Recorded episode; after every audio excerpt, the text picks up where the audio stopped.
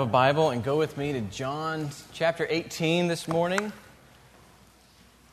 Today we're, uh, we're entering a very different section of John's gospel than where we've been. If, if you think back with me just for, for a minute, uh, the, the events of Jesus' life unfold uh, quite steadily in chapters 1 to 12 of the Gospel of John.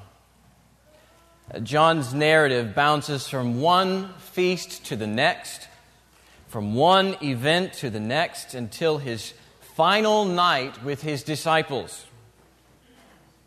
And then all of a sudden, John hits the pause button at chapter 13 to focus on the last few hours Jesus spends with his disciples chapters 13, 14, 15, and 16, and 17.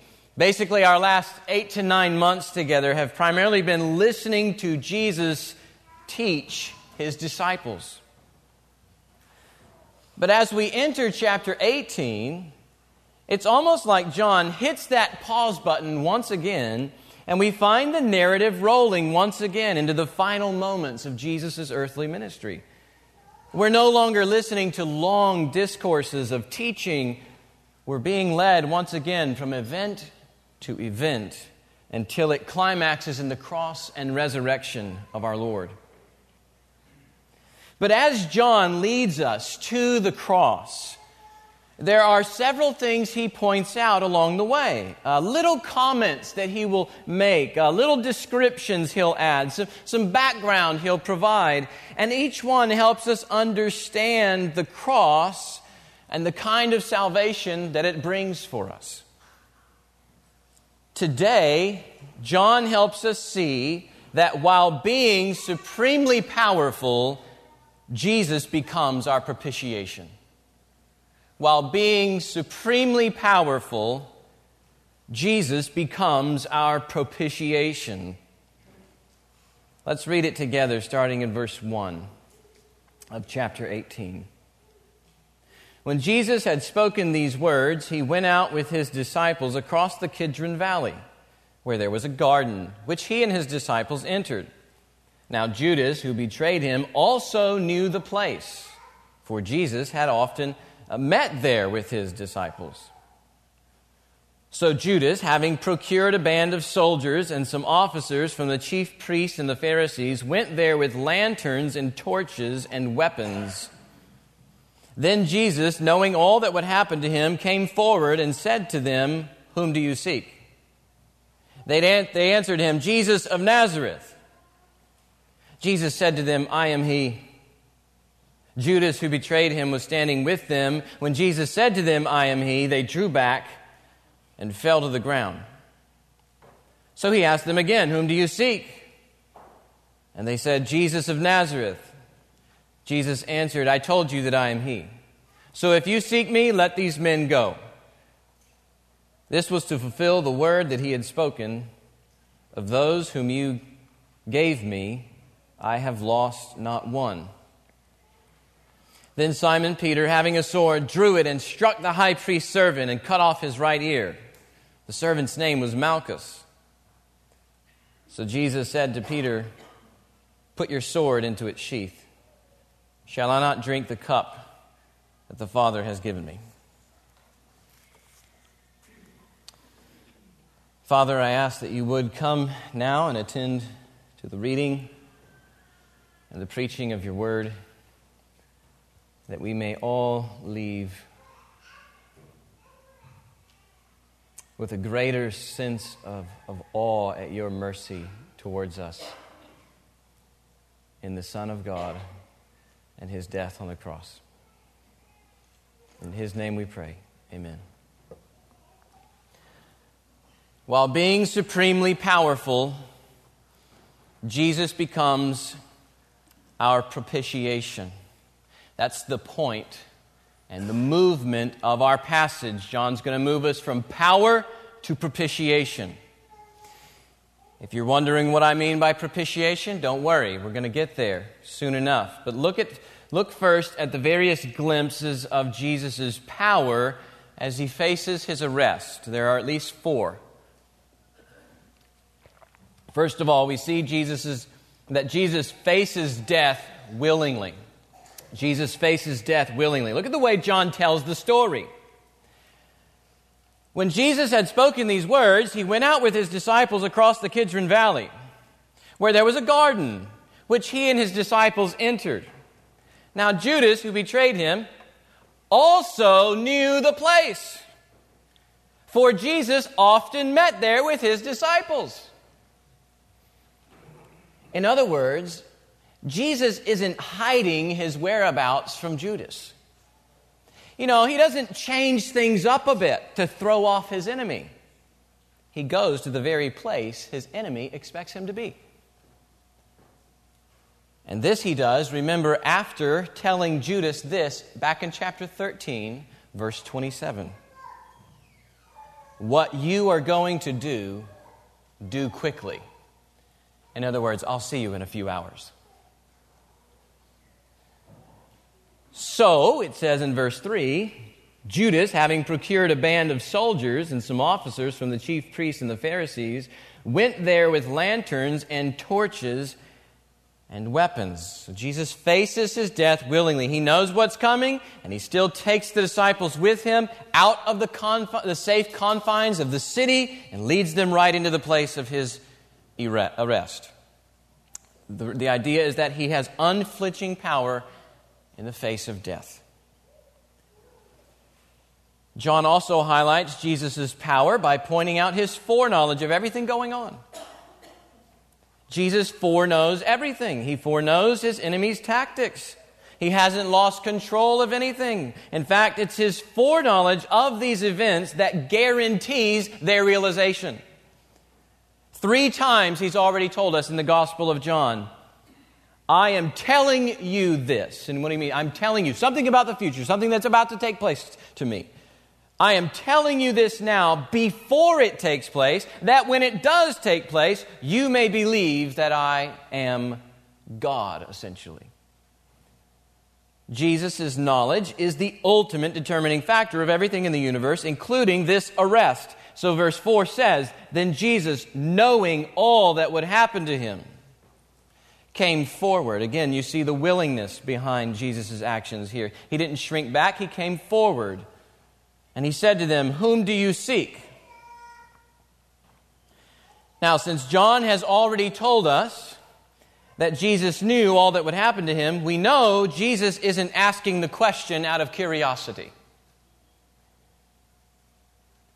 He knows very well whom they seek to arrest. So he must be asking the question for another reason. And that reason, the reason for this question, whom do you seek, becomes crystal clear in verses 5 and 6. And this becomes our third glimpse at Jesus' power. Jesus bears God's mighty name. Jesus bears God's mighty name. Read it with me. He says, Whom do you seek? They answered him, Jesus of Nazareth. Jesus said to them, I am he. Judas, who betrayed him, was standing with them. When Jesus said to them, I am he, they drew back and fell to the ground. Now, in order to get the full thrust of what's going on, let me point out a few things.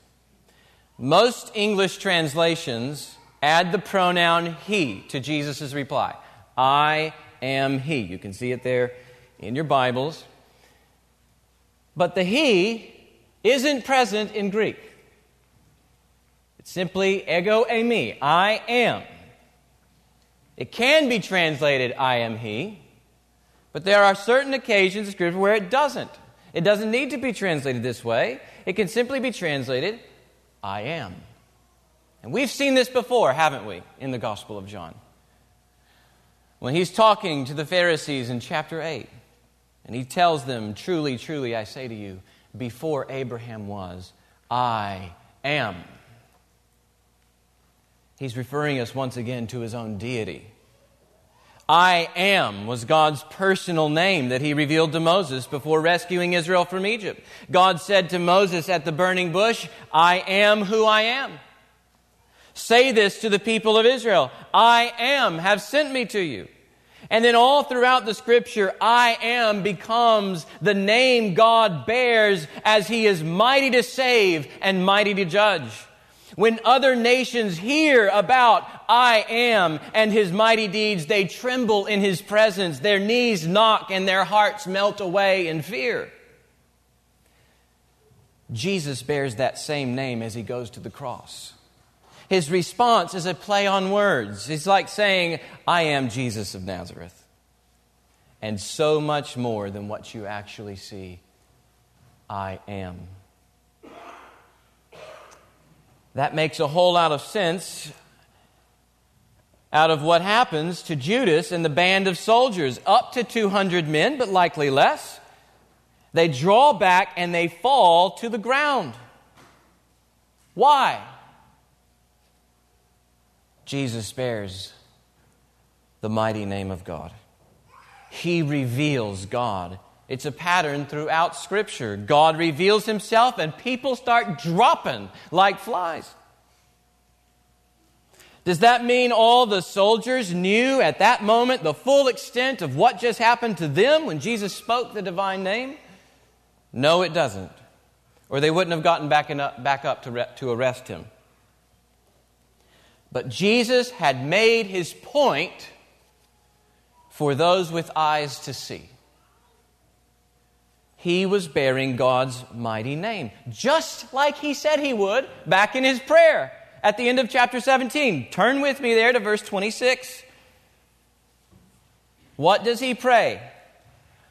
I made known to them your name, and I will continue to make it known. And here he is on his way to the cross, bearing God's mighty name I am. In other words, you want to see God's might in judgment? You want to see God's might in salvation? Look at Jesus going to the cross. Here in the cross is where we see God's mighty name revealed. A fourth glimpse at Jesus' power Jesus is controlling everything. Jesus is controlling everything. He's making the first move at every point. Verse 1, he takes them to the garden. Verse 3, he comes forward to give himself up. Verse 4, he takes the initiative for the encounter. Whom do you seek? Then he asks them again in verse 7 after they're on the floor, Whom do you seek? And once they answer, he basically tells them what to do in order to fulfill his own promises.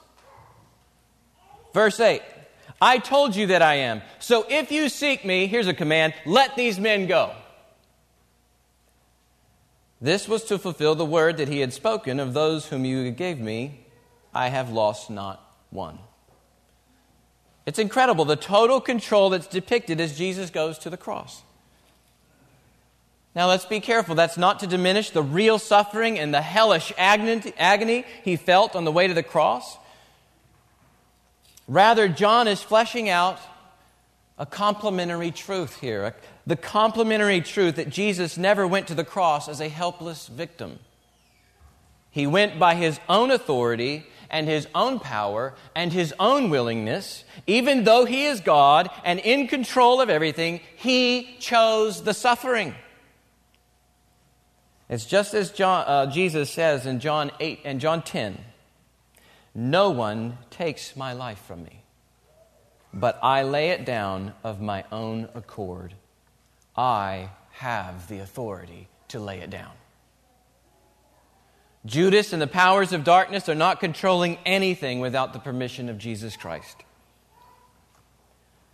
So Jesus faces death willingly. He foreknows everything. He bears God's mighty name and he's controlling everything. Now, if you've got that kind of power, how would you use that power? How would you use that power in relation to your enemies? Say, when a group like ISIS walks in the door and binds your hands because of Jesus. I think we get a perfect picture of how we use our power in verse 10. Peter lashes out and cuts off the ear of this, of this guy. We would use our power to squash our enemies. And yet, what we see next is most remarkable. The supremely powerful one, Jesus Christ, instead of using his power to destroy his enemies at once, instead of using his foreknowledge to plan a more comfortable outcome than a cross, instead of using his control to escape suffering and look out for number one, he uses his power to become our propitiation. He uses his power to become our propitiation. You see, our sin makes us God's enemies. Jesus had every right to use his power to squash us. What does he say in Matthew 26? Do you think that I cannot appeal to my Father and he will at once send me more than 12 legions of angels? Angels Jesus created? Oh, Jesus has power, folks. But what should amaze us is that he uses his power to become a sacrifice that averts the wrath of God due to us. I want you to get this because propitiation is right at the heart of the gospel and the provision of God's love, and professing Christians are mocking it today. I'll say more about that in a minute. For now, get this down. Here's a definition propitiation describes God's act to remove his wrath against sinners in the death of Christ. Propitiation describes God's act to remove his wrath against sinners in the death of Christ. So when I say Jesus uses his power to become our propitiation, I'm saying he becomes our wrath averting sacrifice. Our wrath averting sacrifice. He is the fulfillment of what all the sacrifices under the law of Moses foreshadowed.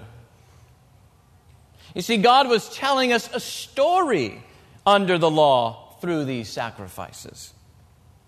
And the story goes like this God is holy, and he cannot overlook sin. Sinners arouse God's holy displeasure. He is angry with our rebellion against Him. His holiness requires Him to be angry with our sin and with our rebellion against Him. Yet, God also chooses to love sinners, to bring sinners into a relationship with Him.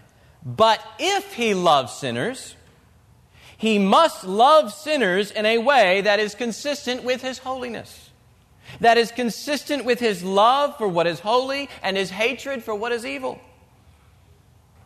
And that means he must satisfy his holy anger. He can't sweep sin under the rug, in other words. He must deal out the judgment. How does he do this? He provides a sacrifice to avert his wrath. All their sin goes on the sacrifice. God pours out his wrath on the sacrifice in their place. This is, this is the, the story the sacrifices under the law are telling us, and they are pointing us forward to Jesus. Jesus reveals that he is our wrath averting sacrifice. That's made clear in verse 11. Peter, he says, put your sword into its sheath. Shall I not drink the cup that the Father has given me? What is this cup Jesus is talking about? We know it's at least a reference to his death on the cross because of the way he describes the cup. It's the cup which the Father has given him. And throughout John's gospel, the Father, it's the, it's the Father who has charged Jesus to lay his life down, to give his life up.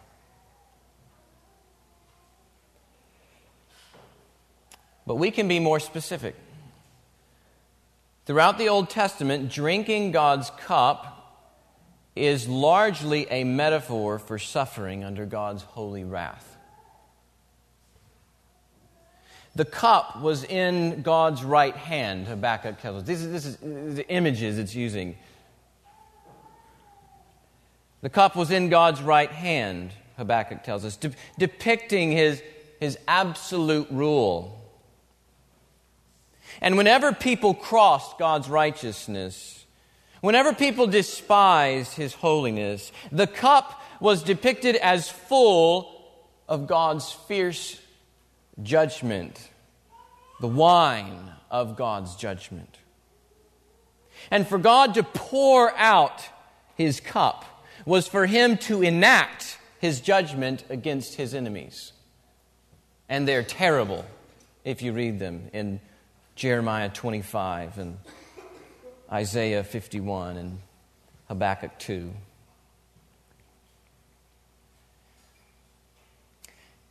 And when God poured out his cup of the wine of his wrath, it wasn't like his enemies had the choice of whether to drink from his cup or not. You know, no, no thanks, I'm driving tonight. No, no, no, no. When God pours out his judgment, he forces his enemies to gulp it down. He forces them to keep gulping it down and keep gulping it down to the point of staggering in humiliating disillusionment and in utter despair. The only escape was if the Lord lifted the cup. And then we turn to the New Testament, to the book of Revelation, and find that the cup of God's wrath, as it was depicted in the Old Testament, was actually also only a pointer, a pointer to something much worse. The occasions in the Old Testament when God poured out his cup of judgment on Israel or on the nations were only temporary. And they were only anticipations of the much greater judgment to come. God will pour out the cup of his wrath against sinners on the last day, but this time he will never lift the cup. Because of our sin, we all deserve to drink down the bitterness of God's judgment forever. And John says it like this in the book of Revelation, chapter 14. And another angel, a third, followed them, saying with a loud voice, If anyone worships the beast and its image, and receives a mark on his forehead or on his hand, he will also drink the wine of God's wrath poured full strength into the cup of his anger, and he will be tormented with fire and sulfur in the presence of the holy angels and in the presence of the Lamb, Jesus Christ. And the smoke of their torment goes up forever and ever, and they have no rest day or night.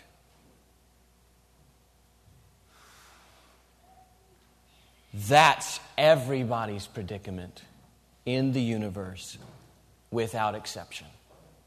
Simply by being born into this world in Adam. It is everybody's predicament.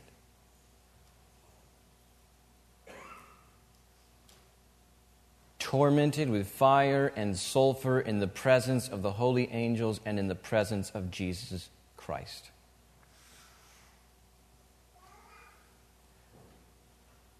unless God does something to solve our predicament. Friends, for Jesus to become our propitiation means that on the cross, He gulps down the cup of God's wrath so that we don't have to. So that we never will have to. No mere man can satisfy God's wrath. And that's why many will experience the torment of God's wrath forever. Sinners cannot drink it down. We cannot empty the cup. We cannot satisfy God's holy displeasure.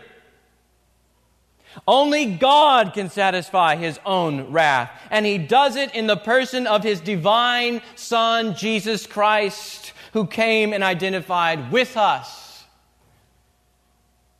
That's why John gives us glimpses of Jesus' power before taking us to propitiation. God Himself becomes our propitiation in the person of Jesus.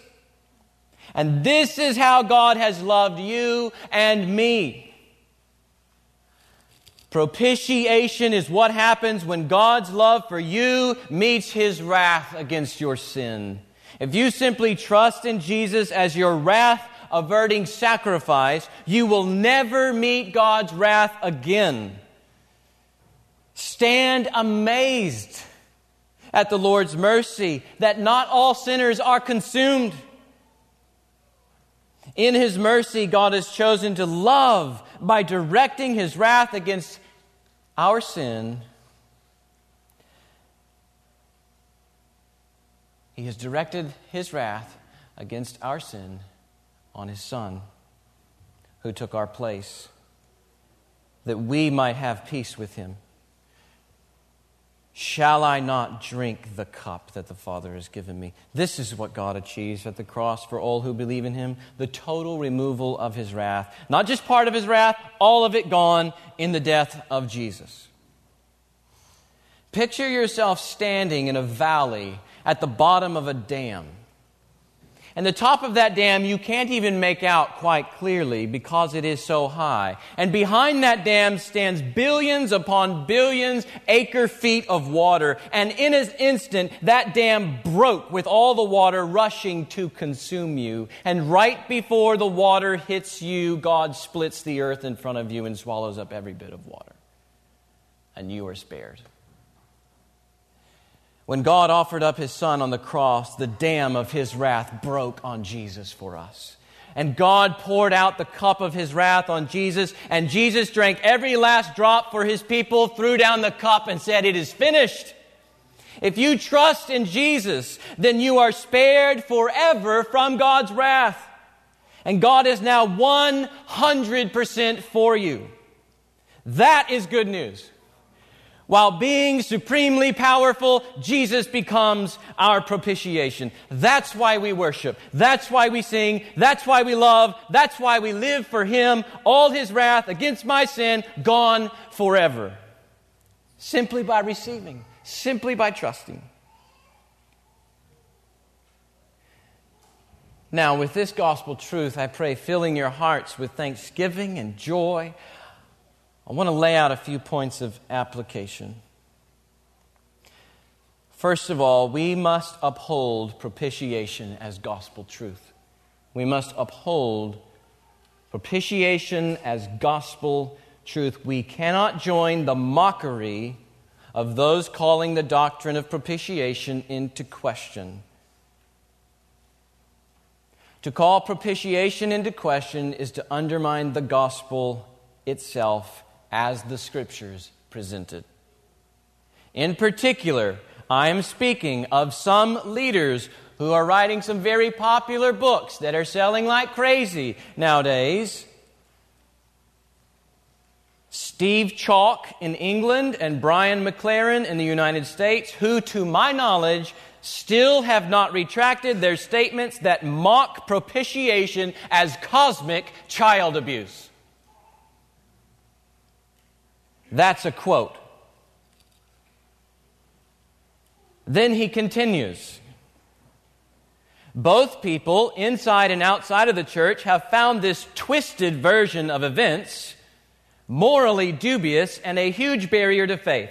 Deeper than that, however, is that such a concept stands in total contradiction to the statement God is love. If the cross is a personal act of violence per- per- perpetrated by God towards humankind, but borne by his Son. So he's talking about what we've been talking about this whole morning. If the cross is a personal act of violence per- perpetrated by God towards humankind, but borne by his Son, then it makes a mockery of Jesus' own teaching to love your enemies and to refuse to repay evil with evil. That sounds really clever but it's a complete departure from the gospel. And it's a sorry caricature of God's love and what the doctrine of propitiation is. Propitiation is not cosmic child abuse. To call propitiation a form of cosmic child abuse is to put the persons of the Godhead at odds with one another. More than that, it's the Father who gave up his Son. Not the Son who goes despite his Father's unbridled revenge, as if God is a bit of a loose cannon of sorts. His wrath amounts to losing his temper, and Jesus has to step in to rescue us. No, no, no, hell no. Jesus goes willingly to the cross for us because of the Father's love. It is love that motivated God to give his son as a propitiation and love that motivated the son to obey his father in giving himself up as a propitiation. 1 John 4:10 In this is love not that we have loved God but that he loved us and sent his son to be the propitiation for our sins. Propitiation means that God's love extended to us by providing what his holiness demanded. Propitiation doesn't contradict God's love in any way as some are saying nowadays. In fact, God is wrathful towards sinners because He is love. Did you get that? He is wrathful towards sinners because He is love. To be loving necessarily means you abhor what is evil. Propitiation doesn't contradict God's love, it magnifies God's love, it reveals God's love. God loves himself supremely. And since he will not allow that love to go uncompromised when he turns to love us, he provided the propitiation. So the propitiation magnifies his love. God's love appeased God's wrath when he bore that wrath in his son that he gave up, Jesus Christ. And so we sing of God's love, like we did this morning. bore the wrath. We stand forgiven at the cross. This is what we sing.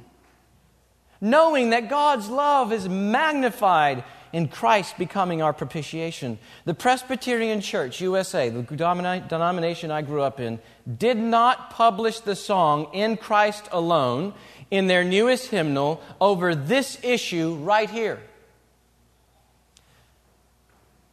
You know the song by Stuart Townend, In Christ Alone. Instead of singing, Till on that cross, as Jesus died, the wrath of God is satisfied. They wanted to change it, to replace it with, Till on that cross, as Jesus died, the love of God was magnified. The authors of the song wouldn't agree to the change, and so the committee didn't vote it in by majority. Now, to say the love of God was magnified could be a legitimate change until you start explaining yourself like this. And I quote The other hymns that we included do not reject the reality of God's wrath, but they do not see the cross as an expression of it.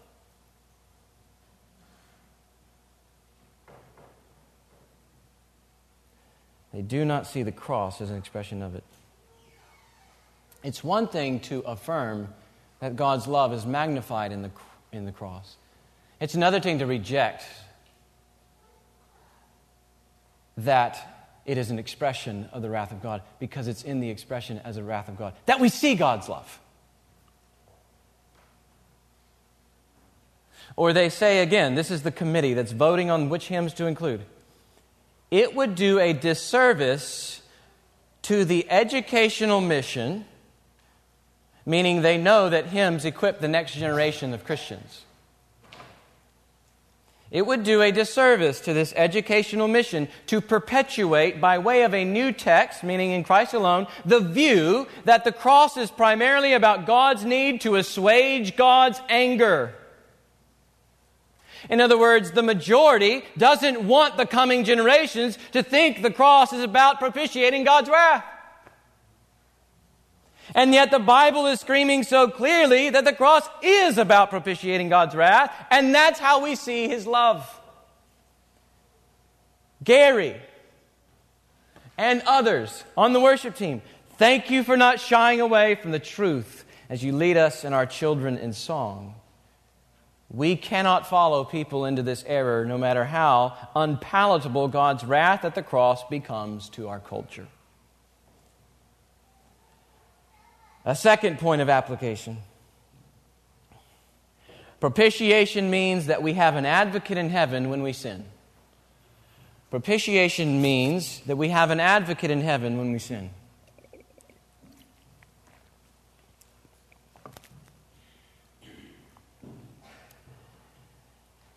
In other words, Jesus' propitiation has an abiding efficacy.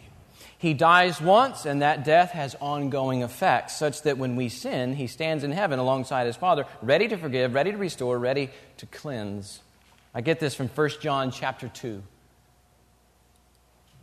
Verses 1 to 2 My little children, I'm writing these things to you so that you may not sin. But if anyone does sin, we have an advocate with the Father, Jesus Christ the righteous, who is the propitiation for our sins, and not for ours only, but also for the sins of the whole world.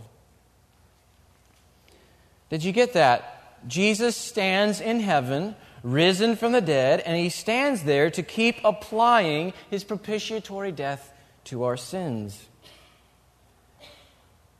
That means you don't need to keep beating yourself up after you've confessed your sins and turned away from them. You don't need to keep being angry at yourself as if you must dish out the punishment to yourself. That is paganism. Paganism is trying to pacify the gods by something we do. And some of you have likely fallen into this lie that says, I could, I could just never forgive myself. I'm so angry at myself for this. That's not Christianity. That's not preaching this gospel that we've heard about this morning to yourself. For one, it puts yourself in the place of God and says that you have a better view of your sin than He does. It also suggests that you know how angry that you should be at your sin. Like you know how much punishment is necessary. How much anger is enough for you? How much anger will ever be enough for you?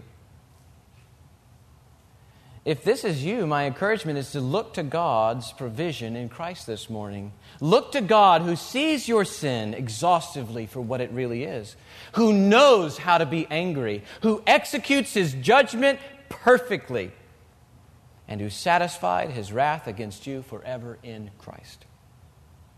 Any other form of self punishment on our part amounts to a rejection of what God already achieved on the cross. It's like telling Jesus, Jesus, there is more of this cup that I need to drink. You didn't drain it all. I must drink it instead of you. And that is called self salvation, not the gospel. Trust that God's work for you is enough. Jesus already bore all the anger that your sin merited. Third, propitiation means that we obey God not to appease his wrath, but to enjoy his gracious smile as our Father. We obey God not to appease his wrath, but to enjoy his gracious smile as our Father, to enjoy his pleasure. If you're a Christian, God has no wrath left for you because he poured it all out on Jesus Christ. Yet, how often some of us are tempted to obey God as if just trying to appease His wrath, as if trying to win back His favor. Maybe God will love me if I do. Maybe He will smile on me again if I do. Maybe if I do, all this fear I feel will go away, and on the subtle lies go. Again, that's not Christianity. That's paganism. You can't do anything to win God's favor, to appease his wrath. But the truth of the gospel is that all God's wrath against you was spent on Jesus. So that now God is 100% for you. We don't have to obey to win his favor. He already has shown us his favor in the cross. The more we're captivated by his love toward us, the more we'll yearn to do his will.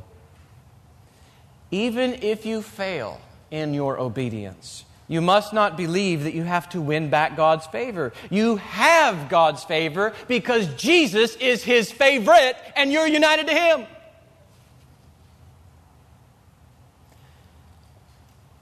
And if you're not obeying him, and he chastises you, and he disciplines you, and he brings all kinds of trials into your life to break you, you never once have to think, God is now against me. Ever. Rather, you can receive all his chastisements as coming from a father who loves you enough not to leave you the way you are.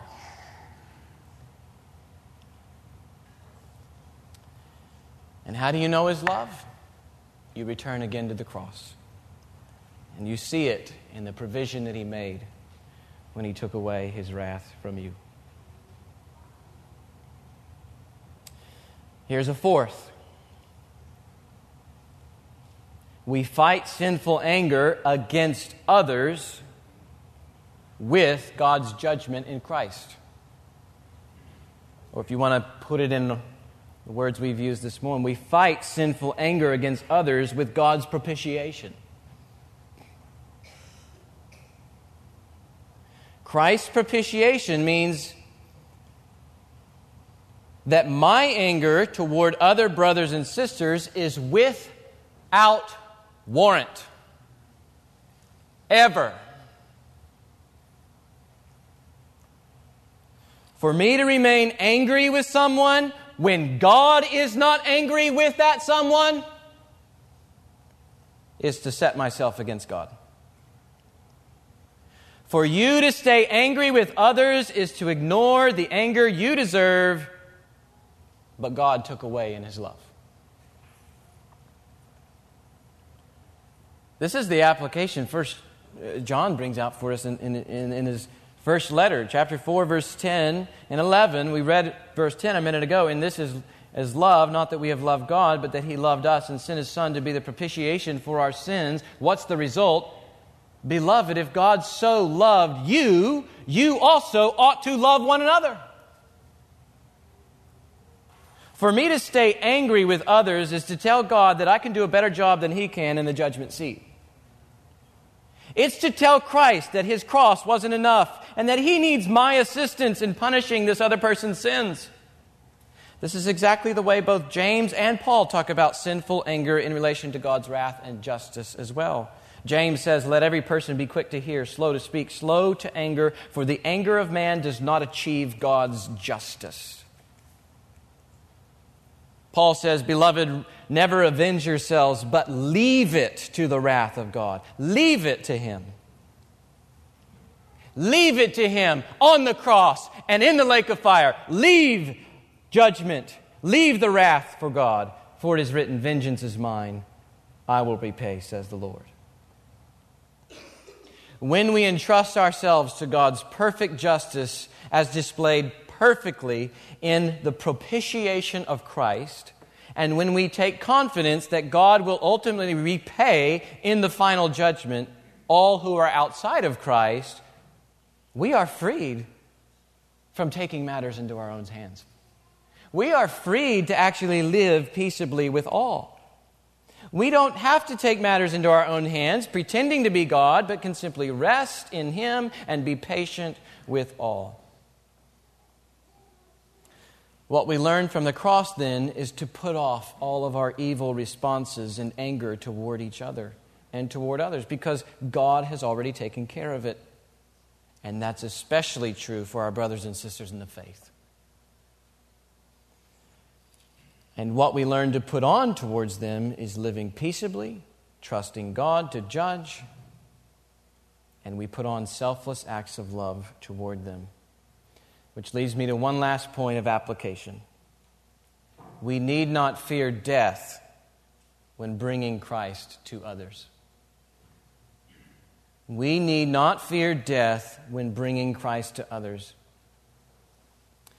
we have some of the best news to proclaim to the world.